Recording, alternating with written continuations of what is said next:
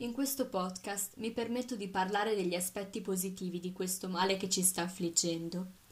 Questo ovviamente non deve essere interpretato come un atteggiamento di superficialità, ma come una capacità di resilienza.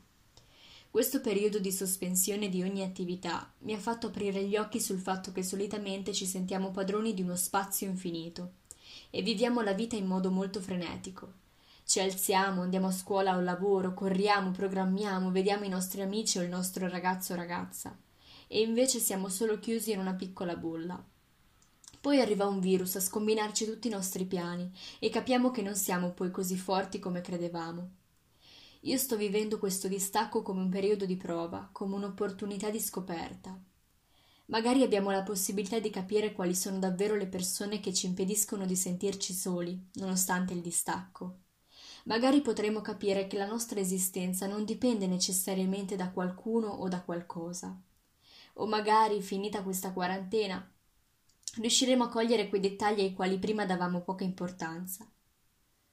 Ora come ora mi sto rendendo conto di quanto piccola è la bolla in cui viviamo. Mi fa un po' effetto pensare che sono rinchiuso dentro casa e che in un certo senso non so cosa accada là fuori anche se ci sono i mass media che documentano un po' la quotidianità, per me non sono sufficienti. Quando ritornerò alla normalità, mi impegnerò a scoprire per davvero questo piccolo grande mondo.